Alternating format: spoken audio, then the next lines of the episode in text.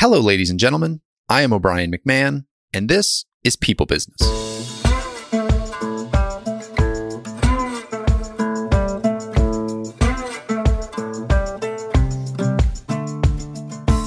In this episode, I'm joined by Melina Palmer. Melina is the founder and CEO of The Brainy Business, which provides behavioral economics consulting to businesses of all sizes from around the world.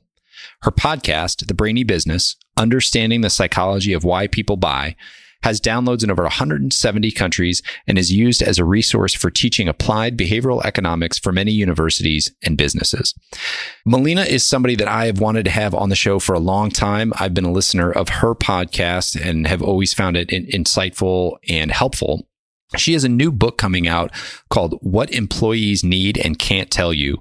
And in this conversation, we talk a lot about the basics of behavioral economics, what they are, how companies can be using them. And then we get into her book and talk about how companies can really be thinking internally about using behavior science, behavior economics to one, create better experiences and two, create better outcomes and three, drive better performance for and by your people. If you are interested in this conversation, Melina has offered the first chapter of her new book for free. If you go to thebrainybusiness.com backslash people business, and we will link to that in the show notes as well as everything else we talk about as we always do. Melina was a fantastic guest. She had a ton to share. I hope you enjoy it. Here is Melina Palmer. Melina Palmer, the Melina Palmer, welcome to the show. Oh, thank you so much. I get a V. How exciting yes. Well, I am a fan of your podcast and the work that you are doing. So you get a V in front of it uh-huh. because I think I had stalked you and said, Hey, I love what you're doing. Would love to have you on my show. And you said, Well, lo and behold, I have a book coming out and would love to talk about it. so good news. here we are. Yes. And you've been very gracious. So I'm very excited for this conversation. As I've mentioned several times, I'm an amateur behavioral economics nerd. And so any of these topics are really fun for me you had mentioned in the beginning, kind of when you were starting your business, how hard it could be to pitch this concept to businesses because they didn't even really know what it was. I think it's gaining more traction now, but you know, it's still something that people can't really get their arms around. So would love to start this out. What is behavioral economics and how did you come to be doing this work?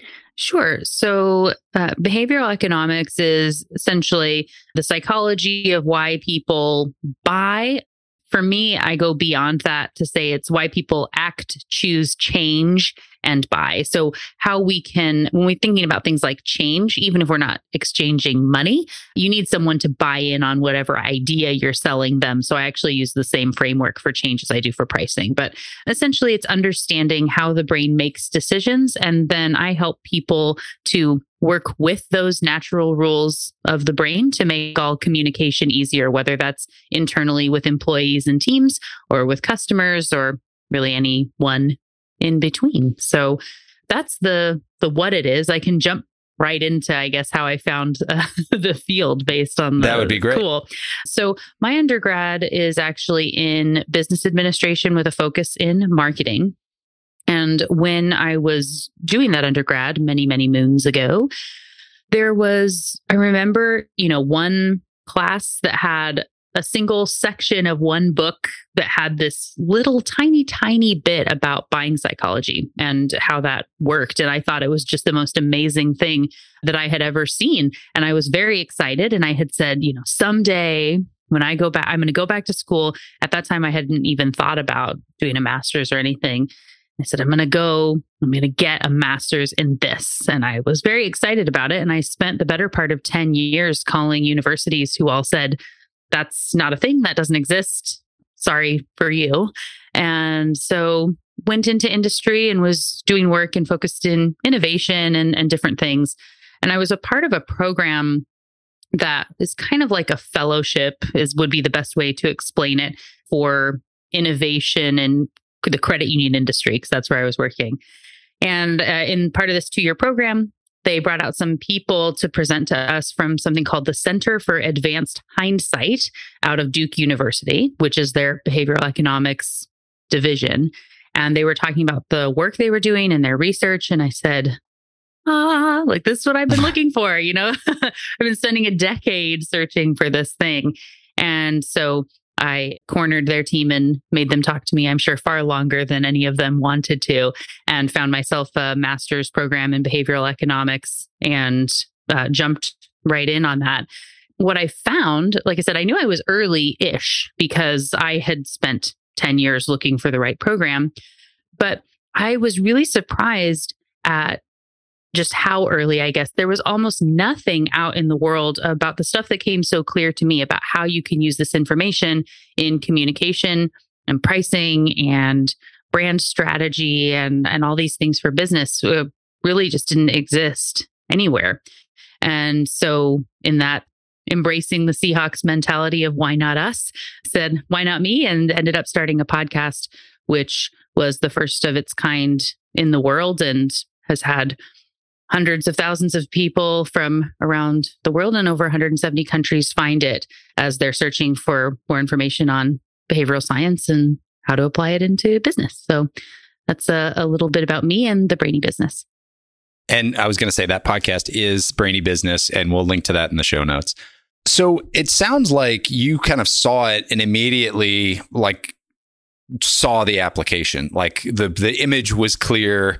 You were able to pull back the curtain and be like oh wow this is really relevant. Yeah you know i think it's something that i'm i'm a firm believer in the everything happens for a reason philosophy of life.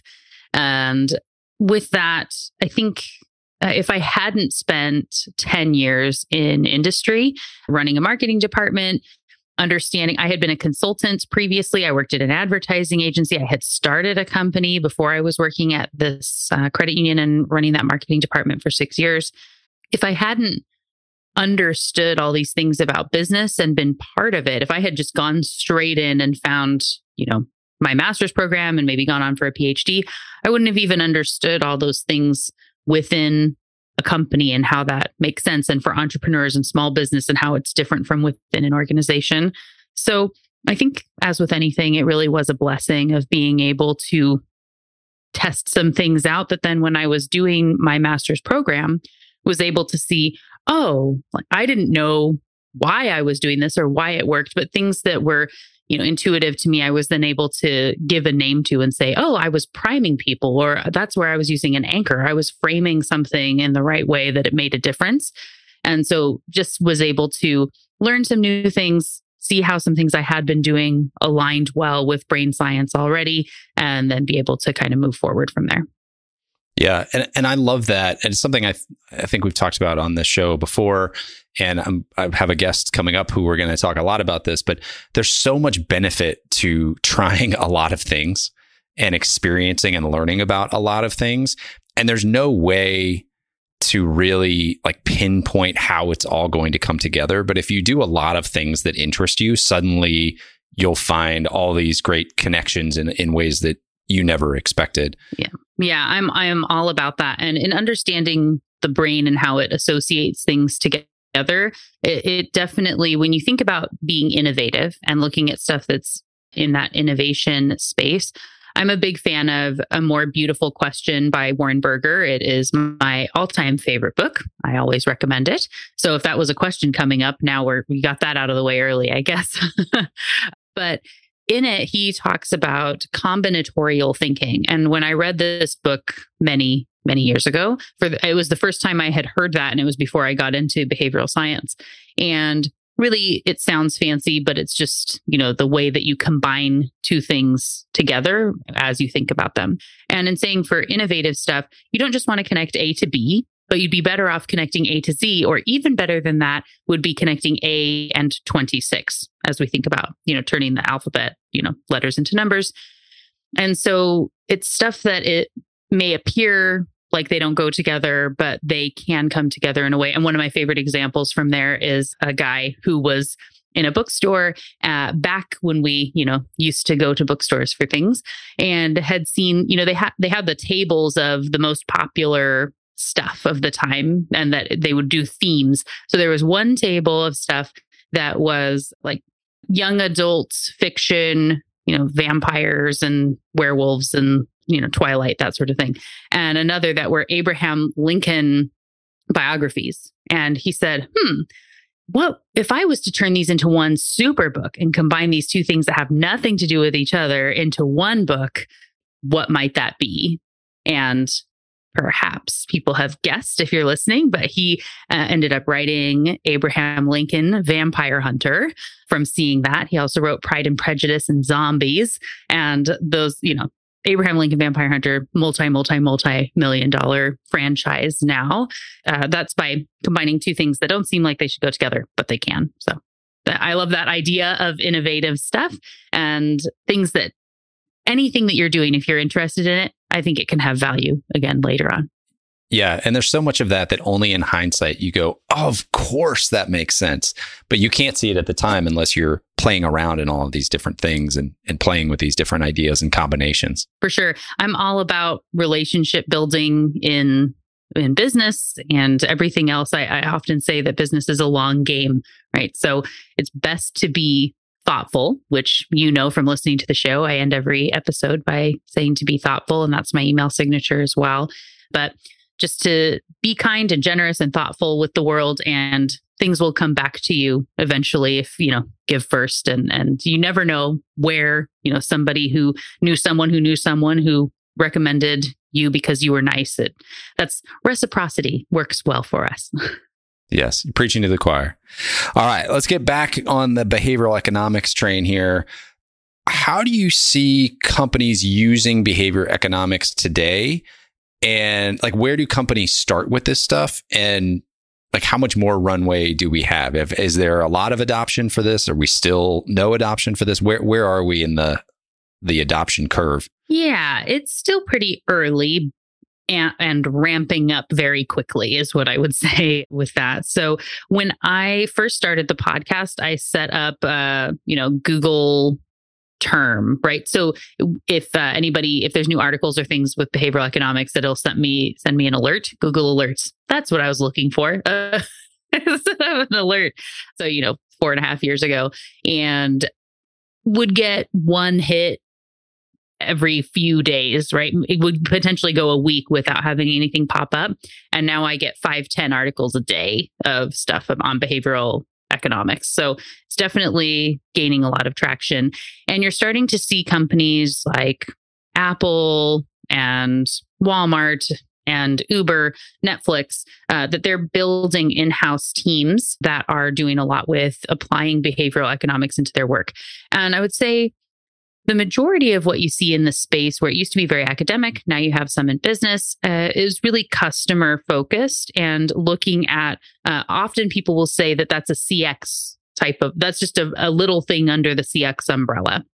And have thought about behavioral economics behavioral science as more of a, a tool that you can use from time to time versus there's a guy michael hallsworth who was recently on my podcast and was talking about it's time to look at behavioral economics and behavioral science as a lens instead of a tool. So something that we use throughout everything that we're considering behavior, because truly the person on the other side of whatever you're doing, whether you're trying to sell ideas internally or you're trying to sell products to people, it's still a person needing to make a decision and you're still working with those human brains. So there's a lot less on that human behavior inside of organizations that behavioral science is being applied to, which is why my book, What Your Employees Need and Can't Tell You, was really important to me to be coming out now because it is really important while companies are looking at bias, they're trying to understand how our brains are impacting our interactions with people. So while organizations are really looking at reducing bias, I think what you end up with is a lot of people trying to be completely unbiased within an organization, looking to eliminate it. But our brains actually run on a on bias for most everything that they do. So it, that's not an achievable goal. Within my book and some of what you're starting to see in the industry is applying this understanding of the brain so that we can use that as a filter or a lens for everything that we're doing to be able to just communicate more effectively with other people, understanding both how our behavior is impacted by the way that our brains work as well as the way that uh, then we're presenting information, how others are receiving it, and being able to just communicate more effectively. I love that. I love the idea of looking at it as a lens rather than as a tool. One other topic that we've talked about on here, and I've done a couple episodes on, is design thinking or human centered design. And a lot of human centered design uses behavioral economics principles. How, how do you think about those two? Are they, you know, are they related? Are they versions of the same thing? Like, how, how would leaders be thinking about using one lens versus the other or one set of tools versus the other? Yeah. So design thinking is a different kind of type of innovative thought process. And you're trying to think like a designer is is the point there, right? and so with that, often designers are able to see something a little bit differently. They can be maybe differently more objective. You're taking a step back as you get into, like I said, there's also this CX or UX space, which is uh, has some similarity and overlap. Which would be customer experience right. or user experience. Right. Yep. Yes. And so those types of processes are trying to think about what someone would do and often you then start to say, well, we should ask them. We should ask people what they want, and then we can give it to them. What behavioral economics and behavioral science has found is people often don't it's not even that they they don't know what they will do. They don't know why they did something and can't explain it to us. And yes we are very bad at predicting what it is that we think we are going to want into the future. And so what behavioral economics allows us to do is understand the rules that the brain uses to make decisions. And then you could use design thinking or any other models, you know, journey mapping or whatnot to be able to apply that into whatever project it is that you're working on. But having an awareness of some of these rules can make it so that you can be more likely to work with what the brain will actually do and what people really want instead of what they say they want or what we think people should do. So, to give an example here, one of my favorite concepts is framing. And that's because it's so easy to implement and do anything with. So if you imagine that you are going to the grocery store, you're making spaghetti tonight, and you realized you need to go pick up some ground beef, you run in, there are two stacks almost identical right next to each other. The only difference is one is labeled as 90% fat free, and the stack next to it is labeled as 10% fat. Now, which one do you feel like you want to buy? Which one feels more appealing to you? The fat free. Yes. and I've given this example to thousands of people from around the world, and overwhelmingly, everyone says 90% fat free. Logically, unless you're in the paleo CrossFit community, in which case you're looking for fats, in which case that framing. Yeah, works. some of the, some of the keto stuff, you need to have a, a yeah. fat percentage. But even then, you know, not to throw your uh, story off. no, no, totally. Sorry. But even then, I also have when I've presented for in Texas, which I do a lot since I teach at Texas A&M. Sometimes because you know there's more knowledge of beef in Texas than in some other places, but in general, still people still yes, feel they're choosing fat free. It feels better to us. Logically, we know it's exactly the same thing, but even so, when you go to make the decision, you may have a hard time picking up that 10% fat option. It feels a little bit gross to you, right? So, how you say something matters much more than what it is that you are saying. And in the case of presenting information to people, you know, it's not really about the change it's often in the way that it's presented that makes it so change is so difficult and people have a negative reaction to the idea of changing. You know, we change constantly all the time, but it's easier when we align with a different brain rule to work with that subconscious brain than to uh, you know try and present something that's completely new and yeah, out of or force field. it. Mm-hmm. Yeah. So great segue it's like you do this for a living. so you you have the new book what your employees need and can't tell you. And a lot of that is framed around change. I mean that's kind of the lens through which you're looking at the problem of what your employees need and can't tell you. Why did you base that on change? Yeah. So really it's because companies are having to change constantly and we're asking our employees to be taking on changes of varying sizes all day every day, right? It's this sort of adapt or die space as technology is changing and someone else is innovating and we're having to try new systems and there's new social channels all the time, right? There's always something new that we're having to learn and deal with. And I wrote this in the midst of a global pandemic where everyone had to adapt and be working from home when people said they couldn't possibly do that, right? That we couldn't do it. And then everyone managed to do it in a week when when push came to shove and we had to to make that change. And so in the case of business and having effective teams full of people who are happy and passionate about the work that we're doing, the way that we present information makes a difference. And knowing that if we focus on these change situations, which I would argue that every conversation is a change conversation. We're either in the wake of a change that has recently happened, we're in the middle of something, or we're prepping and priming for an upcoming change where we're going to need that uh, kind of emotional bank account down the line. And so, if you're thinking about it in that way and in that same long relationship space, helps to just focus on that one thing as a main approach to having a more engaged and happy workforce. Yeah. And I think it's easy to think about change like this in the workplace and go like, well, my work hasn't changed that much. You know, like, I mean, maybe pandemic excluded, right? But, you know, still doing kind of the same job and that kind of stuff. But even little things, you know, like I got a new client or a client has asked for this new service that we don't really provide, or they asked me to do it in a different way, or we hired a new person and now we have to train them and I have to learn how to work with them.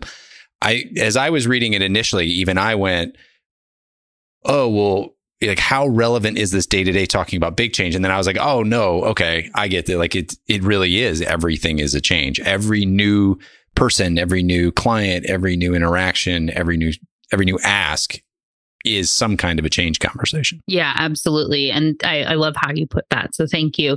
And truthfully, so I mean, when we look at the brain stuff too, and we think about decisions, right? So this is stuff that comes up early on in the book as well. I always start my books with the about the brain and then some of these concepts and then how to combine them all together. So if you were to think, you know, how many decisions do I make in an average day? Me as a person, listener, as you think about it, just take take a moment and say how many decisions do you make from one day to the next?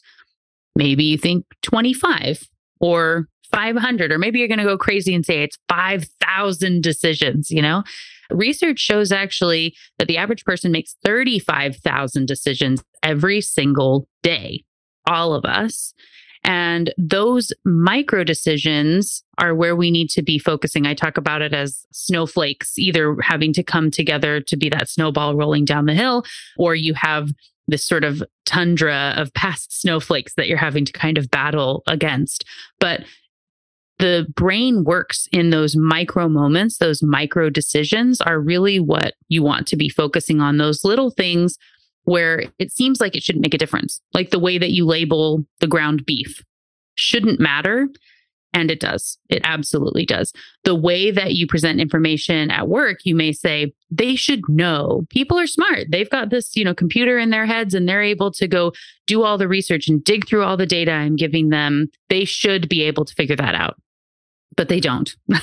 it's just not how it works. So when you look at those decisions, it changes not just in big mergers or huge swaps over to a new system or a rebrand or something. It really is all those little things. Moving desks is an example I always like to use because it's something that upends a lot of habits and our brains run on habit and that can make it so we're less effective and our brains more likely to rely on our status quo bias. When we lose some of our most basic and simple habits it can impact our adaptability and likelihood to want to change when when those get shifted without thoughtfulness. I was talking to somebody maybe three or four weeks into the pandemic, or might have even been a little bit longer than that, maybe a month or two and they were we were talking about how everybody seemed to be struggling with their routines in the new virtual environment. And the person pointed out, well, the reason is because nobody has established habits for what we're doing right now. We all had these habits for how we were working before, and everybody's brain is having to work overdrive and put actual conscious effort into much more now than it had to just three months ago. And that's why everybody was feeling exhausted at the end of the day early on in the pandemic. And and we're seeing the same thing now as people have come out of the pandemic and gone back into work and everybody's now had these habits for 2 years that they've built up and we think, "Oh, well we're just going back." But the reality is that some of those habits have been fatigued and now our brain is having to work even harder and it feels weird to go back and socialize with people. Yes, absolutely. One of my clients had called it the COVID blahs, where you say, I I don't understand. Like I was getting up and I was going to the gym and I had a long commute and I was working all day and then I was going out after work and I was fine. And now it's two o'clock and I'm at home in my pajama pants and I feel exhausted. What's going on? And yes, those little things of where you put your coffee cup on your desk, where you even go to fill up coffee, the route that you go to use the restroom or get a glass of water, how you go to work. All of those things are built on habit. And vast, vast majority of our brain is making decisions using the subconscious brain on habit. Some studies say as much as 99.999% I've seen, but even, you know, more accepted is probably in that like 95% realm because there's still a lot to learn about the brain, right? As far as where that goes. But so much is done on habit. And we want to work with those habits in the way that we think about things. And again, if we use that example of moving your desk. So if you ask people to move their desks, you don't want to then pile on a bunch of other changes. And you want to be aware that this is an, a, a point where, you know, for a couple of weeks, someone's going to be more cognitively burdened by this new thing or a new system that they're using or a new employee that they're having to train, like you were talking about. All these things that could be coming up. And they may make mistakes in other areas. They may be stressed. They may find it hard to take on new initiatives and remember things that they were supposed to be doing because of this little uh, bandwidth issue, right? From something that seems like it shouldn't be that big of a deal. Similarly, if you are going through a merger or some other big change, it's not the time to be sprinkling in a bunch of other changes if you can wait to move desks or to update processes and procedures. And you just want to give grace to any of those things, even something as simple as uh, you know construction outside the building that makes it so people have to take a slightly different route to work can make it so they're going to be a little bit less effective. And if you go in knowing that you expect that error and are able to build a plan around it. So you know everybody has to wait and reread their emails an hour later to, before they get sent to see if there are typos or something. It can just help to make it so that that change isn't going to be problematic in these kind of ripples all the way through their life and their work. Yeah, it's interesting to think about those little deviations changing our performance and, and hurting our cognitive abilities. Yeah, we would like to think that that's not us. And so, as some of the biases that come into play, our brains are all biased to think that we're better, faster, stronger, smarter, and less biased than everyone else, including the us of five minutes ago.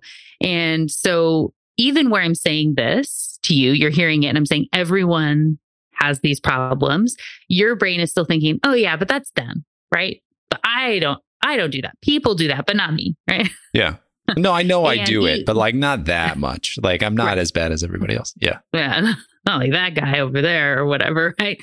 But sorry, we all are. And even even now where I said, no, truly you are. Do you believe it? Do you believe it yet? No, maybe not.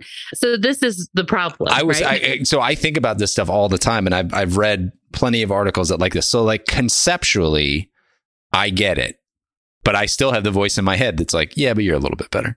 yes. And, and the thing to note is we are all biased. Like I said, our brains run on biases and heuristics to make decisions.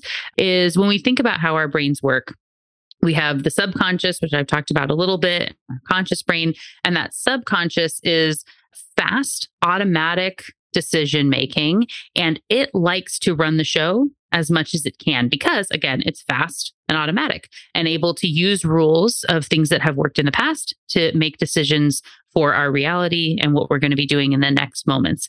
The conscious brain is slower. It is a lot more having to be thoughtful, looking at logic, and it, it doesn't have these same sorts of rules, even though it's still kind of based on subconscious stuff. But that subconscious is like a gatekeeper or a receptionist if you're trying to get a meeting with the busy executive. It's constantly scanning the world for all the things that it can keep, saying, I have a rule for that. I know how to do this. I know how to do that. I know what's coming next. And just like that framing of the 90% fat free versus 10% fat, that's a rule that the brain would use to say, oh, I prefer this over something else, right?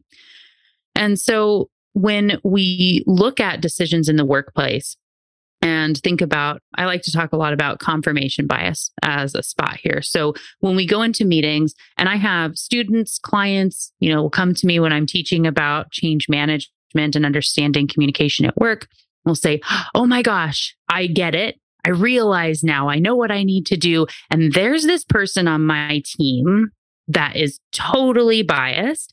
And what can I be doing to prove to them that they need to, you know, get on board? How can I show them that they're biased? So say you actually need to look at you first, right? Because if you're going in and saying, oh man, Susie is so difficult to work with. She is going to be looking for any way to get, you know, get out of this. She's not a team player. Your brain has a focusing illusion on finding stuff that's going to confirm that for you. If you go into this conversation looking for a way to win and prove to someone else that they are wrong, it's almost never going to work out very well for you. And on the flip side, they're coming in and saying, Melina hates me. she never listens to what I have to say, on and on, and is then focusing on all the bad things. And we're constantly going to be on polar opposite sides.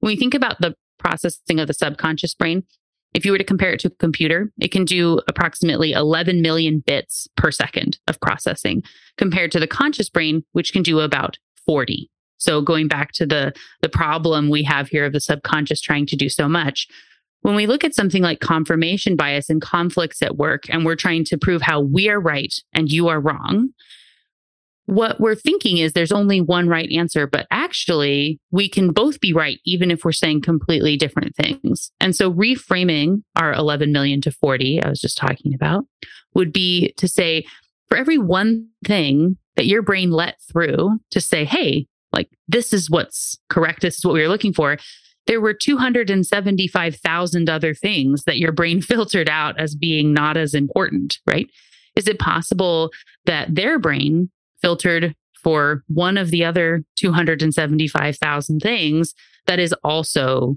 true and yes, yes, that's very possible, right? Cheat sheet. Yes is the answer. yeah. Don't worry. I solved this for you. And so in that case, if we go in and we are more open to understanding what it is that people are sharing, this is where, you know, attentive listening, not going in and trying to win can help to make it so that it's easier to have a conversation. And if the other person can feel that we don't have this confirmation bias against them, we're open to listen, looking for the benefits of that meeting, how we can come out in a better space other than to win it it definitely can make a huge difference in people being more agreeable and working with you and being more adaptive to change when they're not on edge and ready to fight all the time. Yeah, I'll, I'll even go one further than that because we talk about this type of thing in a leadership development program that I'm in. And we talk about how you're not allowed to challenge somebody if you don't believe in them. And so it's not just that I'm neutral about them, but you actually have to have belief in that person and that it's that framing in your mind that then allows you to come to collaborative outcomes. And I, it makes me think of, I think it was Freakonomics that talked about the study of teachers and how they treat their students. And they took a whole group of teachers well, they took a whole group of students, tested all the students, and then told the teachers which ones were gifted and which ones were not. And then at the end of the year, they looked at the report cards. Lo and behold, all of the gifted students had outperformed. All of the average students had underperformed or, or been about average. The trick was the, all the answers were randomized. So the gifted students weren't necessarily gifted, and the non-gifted students weren't necessarily average. It was just all random. It was that the teachers had treated them differently and had expected different things out of them. And then so that's what they got. You know they got again confirmation bias. They got what they were looking for. And that that study stuck with me just to the power that our own brains can have in dictating the outcomes for other people. And i think as leaders as as a spouse as a parent as a business leader, like I think about that all the time and it it worries me, you know. It's something that I'm trying to pay attention to. Like do I believe that my wife can overcome this hurdle or do I not? Because that's going to that's going to create a different outcome. So I, that one I think is just critically important. I'm glad you brought that up. Yeah, and and I do I love that study too and it's something that didn't I don't think it made it into the book, but in a revised version down the line, maybe that has uh, it definitely has a spot in there. But really, I think it's maybe I, I, could be sourcing that in the wrong place. Oh no, no, it, it might be. I, I, think it is in Freakonomics. I'm saying it's not in my book, but it, it's oh, one okay. that would have very well fit into to the book itself. Of course, as I'm sure anyone who's written a book that's listening, or even from reading books, you know there are a million and five things I wanted to put in there, and there's lots on the editing room floor, right? That didn't get to make it. Uh, brevity is not really my friend, which potentially you're you're hearing in the my long-winded answers here as we're chatting. Um, That's why we do this long form. The thing about that study, though, that I think is important now. So it's something where people might hear that, and you can either hear that and think, "Oh man." Like I, how am I biased in everything that I'm doing and pushing people down? Unadver- or unintentionally, right? What am I doing wrong? And you can get kind of uh, in your own way, in your own head about trying to avoid that. So if you then reframe this as a positive thing in your own space to say, anyone can be lifted up if I think about them and approach this conversation differently. So instead of going and saying, oh man, Steve's a problem. Everybody's told me that Steve is a problem. And now Steve's on my team. And yikes, I know this is going to be a problem. You can be looking in for opportunities to find how Steve is a benefit and an asset on the team. So instead of saying, oh, he's so hard, he always is asking questions. It's challenging me, right? As we've learned in school of having asking questions means you're challenging authority or something. But questions aren't aren't bad. Uh, I, I'm a big fan of questions myself, and so if you reframe that to say he's he's thoughtful, he's wanting to make sure that we're on the right path, and is uh, trying to identify opportunities and how we can learn from that whatever it is in the same same way just that there are opportunities in the way that you filter yourself we are biased against people that we say are not like us or of us in whatever classification that may be. It can be gender or job role, so many things. And so if you expand then your circles of empathy, another opportunity for business is just don't pit departments against each other. Try to avoid that as much as you can. There's some when you have a really great corporate culture that you can have a little bit of fun kind of camaraderie between teams. But you want to avoid having it be so, you know, when sales wins, finance loses or, or customer service loses or whatever that is. And having any of these where you say, oh, well, that's them. They do that. They're bad and we're good. Instead, if you can be team company, you can make it so everybody sees everyone else as part of their greater self and are more likely to fight and advocate for those like them instead of those who are like the other. That's a good point. And it makes me think about how we get to tell ourselves the stories we want to tell ourselves. And we get to choose which teams we're on in, in a lot of ways. Some ways you can't, but in, in a lot of ways we can. And the broader team we decide to join, the more people are on our side and the more people we can work and collaborate with. Mm-hmm. Yes, absolutely. And the more that we're able to do and achieve, and just like any risk tolerance in a portfolio, you know, your investments are going to do better when they're diversified. It's the same thing with teams, right? And and we know that. You've heard people say that before. So being able to then look for and embrace that diversity and know that those differing opinions, again, if somebody's saying something and you say, well, that's obviously wrong, is instead to say, you know, oh, I didn't see that. Tell me more about that, right? To overcome your own initial reaction of why your idea is the best idea uh, and say, well, it's one of many possibilities. And you want to be able to learn a little bit more and appreciate the, that diversity of opinion and background that can help you to identify problems or, or look for opportunities or whatever it happens to be. What do you see as the most common mistakes that employers are making when it comes to helping employees through changes, large or small? I would say that it's it's actually a little bit further back, and I would say it's company wide uh, and worldwide. Just sort of the way we're really structured in a lot of ways is by not being thoughtful enough up front, being more reactive than we are proactive, and while I think there's a lot of value in the technology that we have, it allows us to communicate. You know, we're doing this interview from very far away from each other uh, and being able to have whether it's Teams or Slack or anything else so we could be communicating is really valuable. And when we have the ability to just send a message really quick, I'm just going to do this really quick, we end up not thinking enough about long term next steps and all of what we're asking someone to do or say. We have miscommunications. Research has found that over 50% of what people send in email is misinterpreted or misunderstood. So, over half of what you're sending in your email, people don't understand what it is. And then you have clarifying conversations about that, right?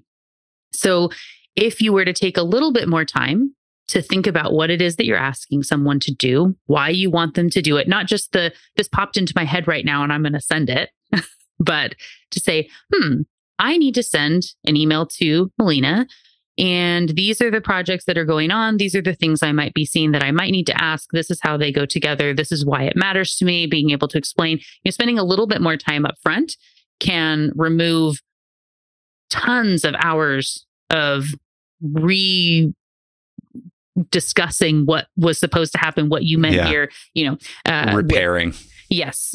Yeah. In the worst case scenario, yes. And just saying, oh, was it, was that in central time or Pacific time? You know, and oh, did you mean this or do you want to send the meeting invite or do you want me to send the meeting invite? Like all these little things that we can just have a process that can make things more efficient and effective and, and if we're looking more so also we when we have too many competing deadlines too many projects we aren't well identified in what it is we're doing and why it's important. We're trying to do too many things at once. We have a lot of excess time pressure which creates stress on the brain. And even though i'm sure everyone listening has said at one time or another that they work better under a deadline it's not true. we don't science has shown we're less creative and we're more likely to rely on our status quo instead of looking for new opportunities when we feel that stress. And so having more time to do the right things instead of being stretched too thin, I think is a way to help make it so that employees are more likely to react well to changes when they come and uh, be more innovative in the work that they're already doing. So I thought you were going to say multitasking. I thought you were going to say everybody thinks they're good at multitasking. And I think now we're getting to a spot where most people understand that we're not good at multitasking and that we're we're best at doing one task and then another task. And all multitasking really is is doing one task and then another, just doing it really, really quickly, shifting back and forth.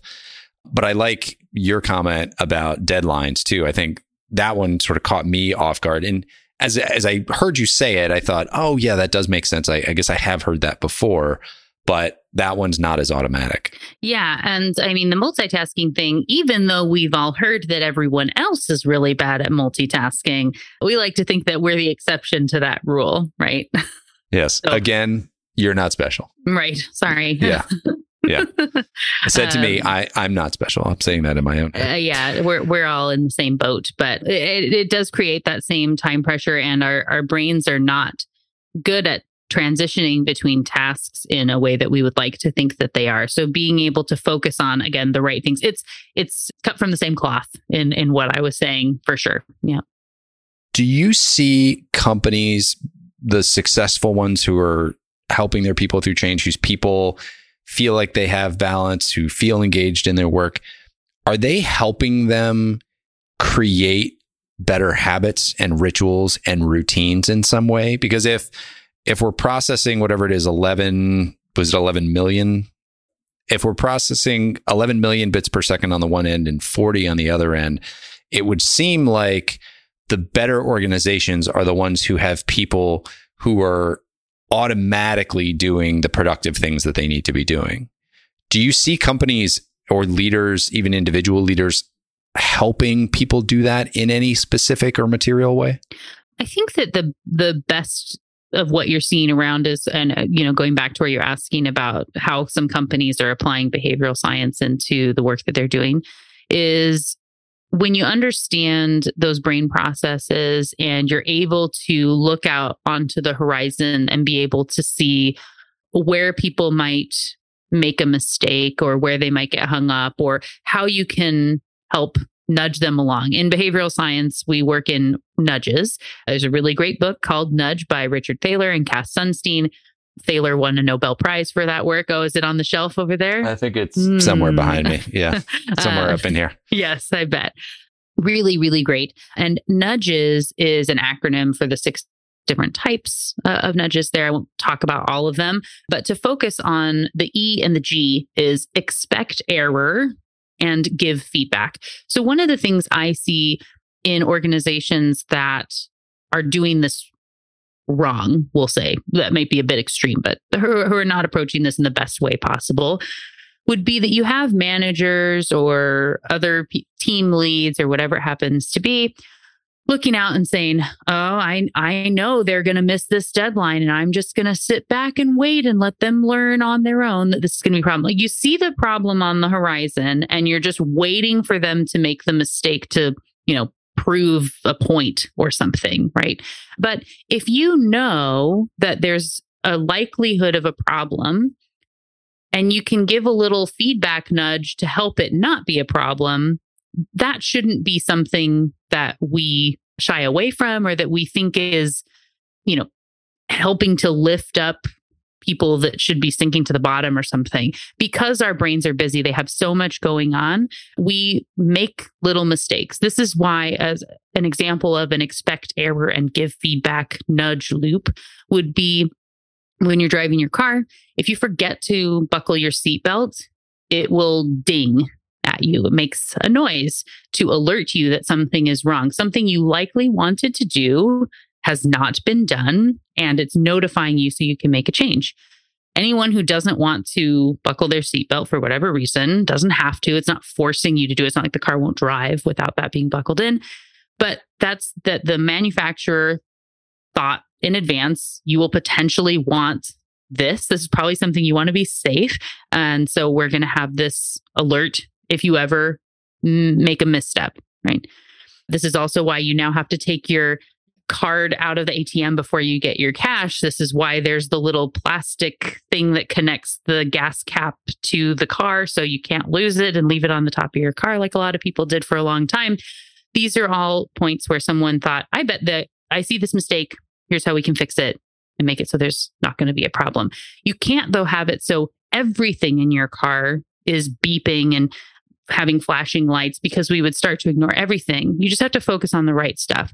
So if you know there's a deadline coming up on Friday and you need the thing by Friday and you bet people are getting bogged down because there was something else that was happening, sending the email on Wednesday at noon says, Hey, just want to make sure that this is coming up.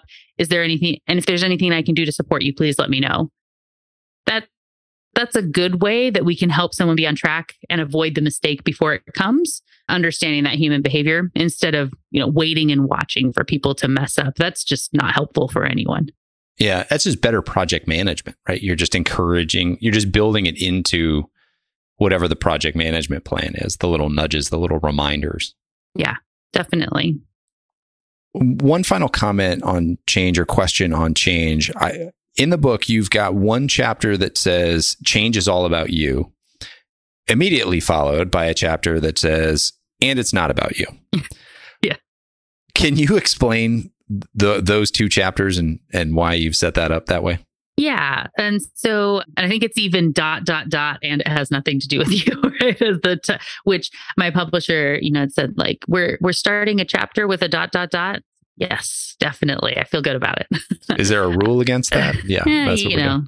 I love breaking rules, right? So, and I say that, and no, I'm a total rule follower. So uh, I know this about me. That's okay. So, in this way, it's similar to when we think about change, and and saying, you know, is the problem the way people react to change or the way that the information is presented to them? Is something I like to ask a lot. And we now know based on the how you say something mattering more than what it is that you're saying with that framing concept that it really in a lot of ways it's how it's presented to them. And so then taking a step back and saying you know it has everything to do with you in that you can make a change in the way that you're presenting information to make it so it's more likely to be well received by the other party by considering you know not the golden rule but more in that platinum rule of how people would like to be treated knowing that you can't even ask them but so change is about you because you need to be focused on your own biases, and then how you present that information. And then it has nothing to do with you because you can't be bogged down in your own stuff when you are presenting change initiatives at work. So if we think about some of these bigger things, we'll say a restructuring even. So if you you need to be a recipient of information and know that you're going to have a reaction as a recipient that you need to then get over before you're presenting information to people around you, whether they're on your uh, team direct reports or they're people who don't report to you, uh, and how you're presenting that information. Because if you're too in it yourself, it's going to cause ripples that are going to make that be a negative experience all the way down the line. Uh, so in the book, I give an example that I talk about there of, you know, manager who calls the team together and says something along the lines of, you know, and they're, you know, rubbing their eyes like, oh, hey, everybody, like this just just came around and don't shoot the messenger here, but I I've heard that you know i know a lot of you aren't going to like this but we're going to have to we're converting to a new system. I know i know it's not me uh, uh but i need y'all to get on board with this okay? Right. And you i laugh but how many of us have heard somebody come at a problem like that? Yeah. Right. And then you say wow, like we've really primed our audience to think this is a terrible thing that I shouldn't like. Obviously, no one else likes this. You don't even like this. And so that person might have can change though the way they present the information to say, you know, hey, everybody, I've heard many of you say over time that the existing system we have is not working well for you. I've heard you say that it's slow, that it's cumbersome or difficult. Great news is that the management's working on a new system. You have an opportunity to provide feedback to ensure it meets all of what it is that you need. Anyone who wants to be on the team, we have until the end of the month to apply for that and be able to help shape this new system, right? That's just one example of the kind of process here. But thinking about the small steps. So, what is it the thing that you want people to, to be ultimately doing? And then, what's this first micro step? What matters in this one moment, this one conversation? There's a chapter in part one. It's called Big Changes in Micro Moments or something along those lines. Big Steps in Micro Moments. I forget exactly what the titling ended up being, but that really is in the way that we present information, needing to be thinking about kind of both sides there. Have you read the book never split the difference?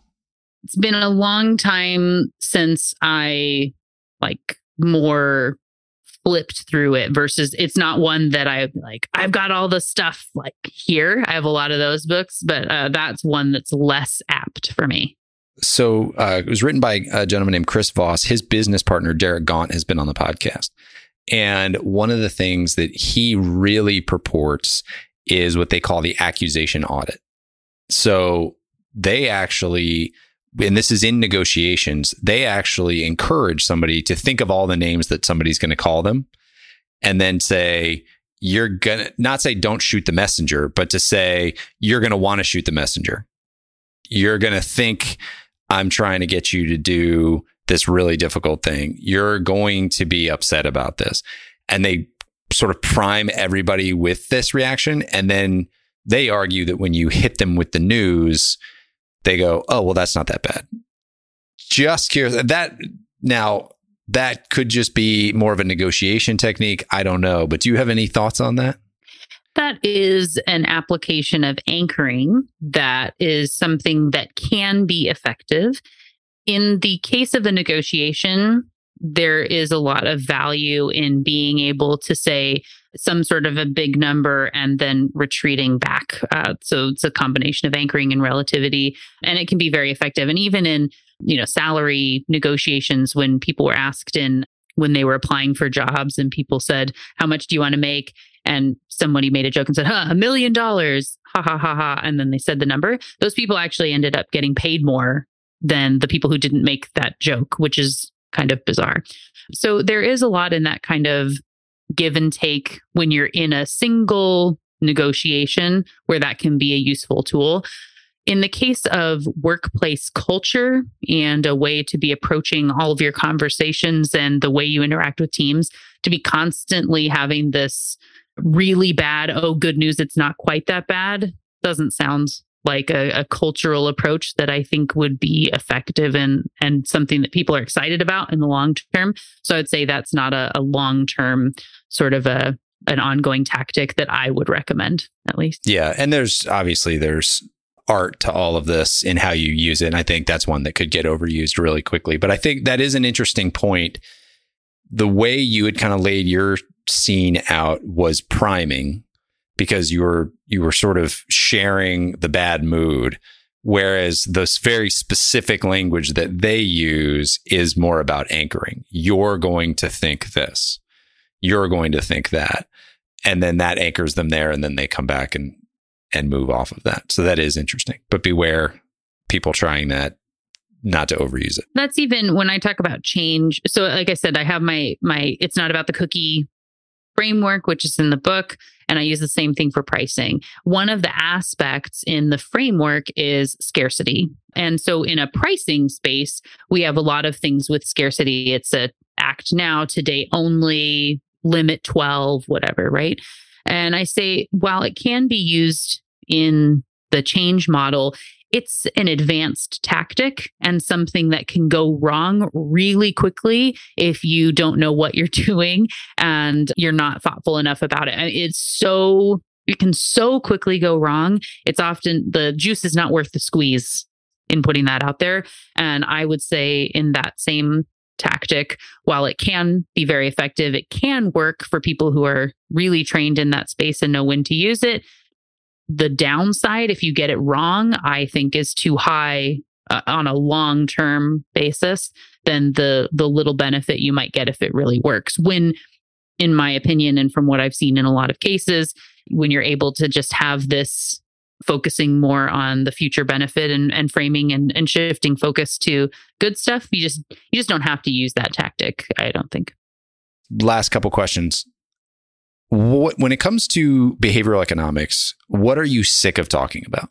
uh, I know I saw that on your on your list, and I feel like I never really get sick of talking about any of the of the stuff. So I think though if I have to come up with something I'll say that I, I don't like talking about the the titling of behavioral science versus behavioral economics and which is which and who has to be called what. And where some people would say that change stuff doesn't fall into a behavioral economics category. It's more in behavioral science. And you know kind of say who cares right?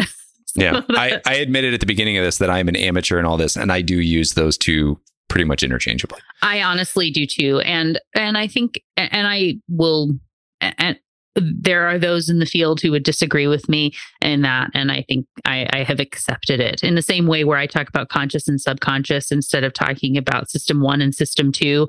I accept that some people then say that's not scientifically perfectly accurate. Say, yes, I, I accept that. And I've made it as a conscious decision to use it this way, which I explain on the show. But yeah, kind of the same thing. I don't think arguing about that is necessary or going to help move us forward in the way that some other things can as a as a field. So doesn't make a difference in my opinion. I don't think it's as consequential as it could be elsewhere, but it's it's good to to have those lines and probably don't need to talk about it quite as much. On the flip side, what are you most excited to be talking about or what aren't people talking enough about? uh, all of what we talked about today, I would say. You know, I'm very, very excited about the new book and about how behavioral economics can be applied within business to help people to have better working lives, to, you know, paraphrase or, or grab from Adam Grant and to help it so that work doesn't suck for everybody and to just be more thoughtful in that space. I I think everybody is really looking for opportunities to help make work better. And I really, you know, I was I was excited about the topic when I started the book. By the time it was done, I'm it's it's so much better than I even expected that it would be in a not so humble brag, I guess. But I was just really excited about it and, and what I think it can do for the world. So I'm really excited to be talking about change and behavioral science. And last question this is one I ask everybody. What in your mind is the purpose of business? Mm. I think that the purpose of business is to help to people to live better lives, right? So I look for opportunities where companies can help us to be more effective, more efficient, better at the things that we do, have an easier time of it. And so I think business is there to help people live their best life. The Melina Palmer, thank you for coming on the show today. This has been fantastic. And I will link to everything we've talked about in the show notes. And I will link to your businesses and podcasts and everything as well. And I always encourage people if you are still listening to this and you've gotten something out of this, Melina does this professionally. This is what she does. She speaks on this. She coaches on it and she works with companies to consult. So if you have a need on this uh, and think there might be problems that she could solve, I would encourage you to reach out. I think oftentimes it's easy to hear a podcast guest and think that they're on some behind some pearly gates that they're unattainable. But if anybody does have a need, please reach out. This is what she does professionally. So, Melina, thank you so much for for being a part of the show. Yeah, thank you so much for having me.